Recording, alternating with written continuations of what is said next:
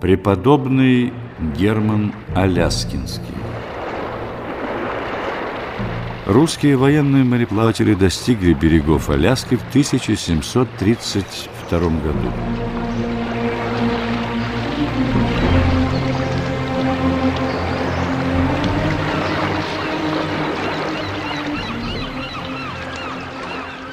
Через некоторое время началось и хозяйственное освоение этой территории российскими предпринимателями. Ими же в 1793 году было подано прошение на имя императрицы Екатерины прислать в Америку хорошего священника с причтом. Понимая всю государственную важность начатого дела, она приказала отправить в Америку не одного священника, а целую православную миссию. Духовная миссия была сформирована из иноков Валамского монастыря, среди которых был и монах Герман, будущий преподобный. Именно ему пришлось дольше и плодотворнее всех потрудиться в евангельском благовестии на другом континенте. Преподобный Герман родился под Москвой в городе Серпухове в купеческой семье. В 16 лет он уехал в Валаамский монастырь. Все обстоятельства жизни Германа на Валааме, о которых известно из воспоминаний о нем братья монастыря, роднят его по духу с преподобным Серафимом. Он так же, как и Серафим, после тщательного испытания различными послушаниями, уходит на постоянное жительство в лес и поселяется в пустынной келье за несколько километров от монастыря. Также несет уединенные подвиги и труды, как и его саровский современник. И даже иноческий постриг Герман и Серафим принимают в один и тот же год.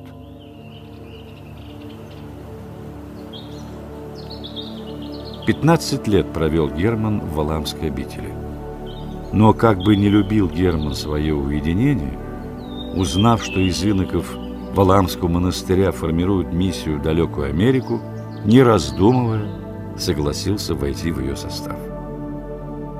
Он пожелал служить делу проповеди Евангелия на другом конце земли, среди язычников малообжитого и сурового края Аляски, обратить и крестить их в истинную веру. Этот подвиг апостольского служения преподобный Герман нес всю последующую жизнь. Он стал для местных жителей и школьным учителем, и врачом, и агрономом-земледельцем, и духовным наставником, и защитником от несправедливости и притеснений. Он выступал против тех, кто видел в коренных жителях Аляски только объект для жестокой эксплуатации.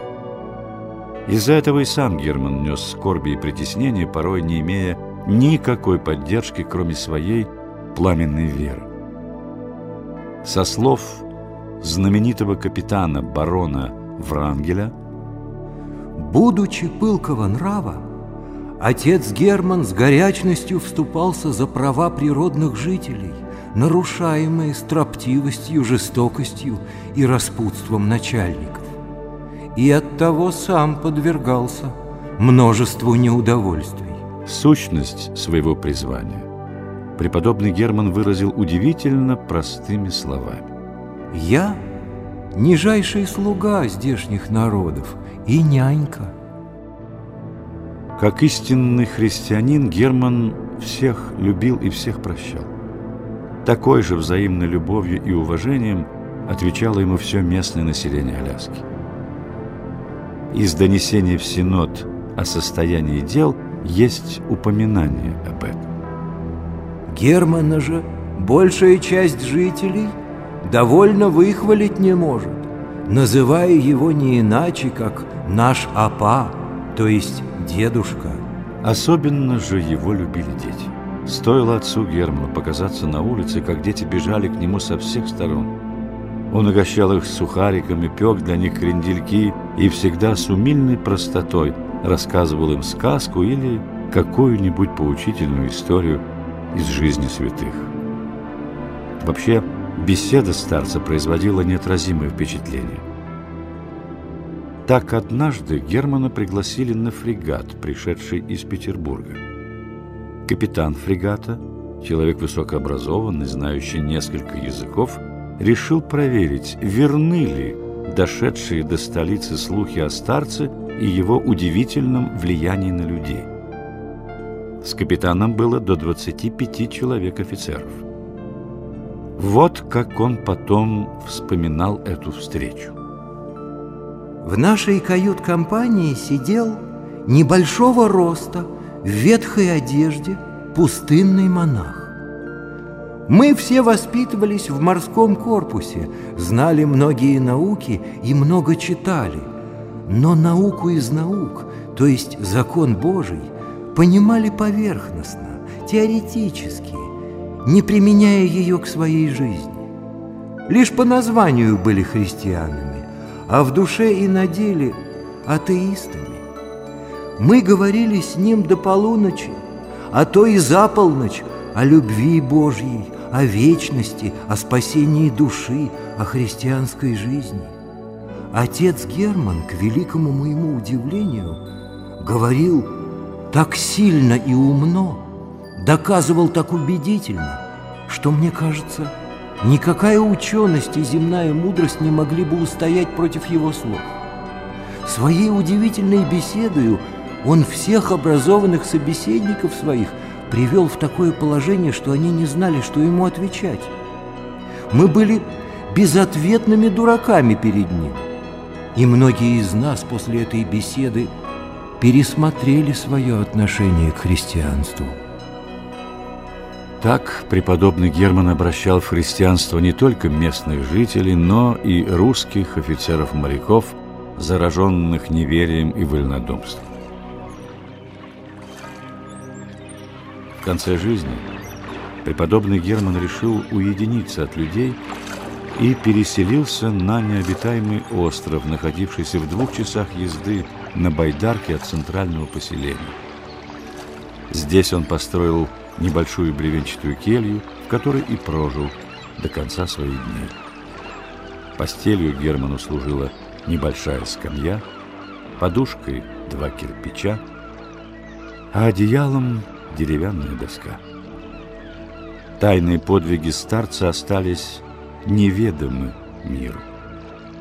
Рассказывая о жизни старца, его ученик, Кадьякский Алиут, лишь замечал. Трудную жизнь вел батюшка, и никто не может подражать его жизни. Но зато всем был виден свет его благодатной жизни. На его необитаемый остров съезжались многие, чтобы поделиться радостью, найти утешение в скорбях. А некоторые из приезжавших просили старца позволения остаться жить рядом с ним. И никому он не отказывал, утешая и поучая всех. Преподобный Герман скончался на 81 году жизни 13 декабря 1836 года. Нередко в укор христианам говорится Если бы не христиане, то христианство давно бы уже распространилось по всей земле. К сожалению, в этом есть своя доля правды. Однако, если со словом евангельской вести приходит истинный последователь Христов, то его пример и слово служат к обращению многих. Таким проповедником – для жителей Аляски был преподобный Герман.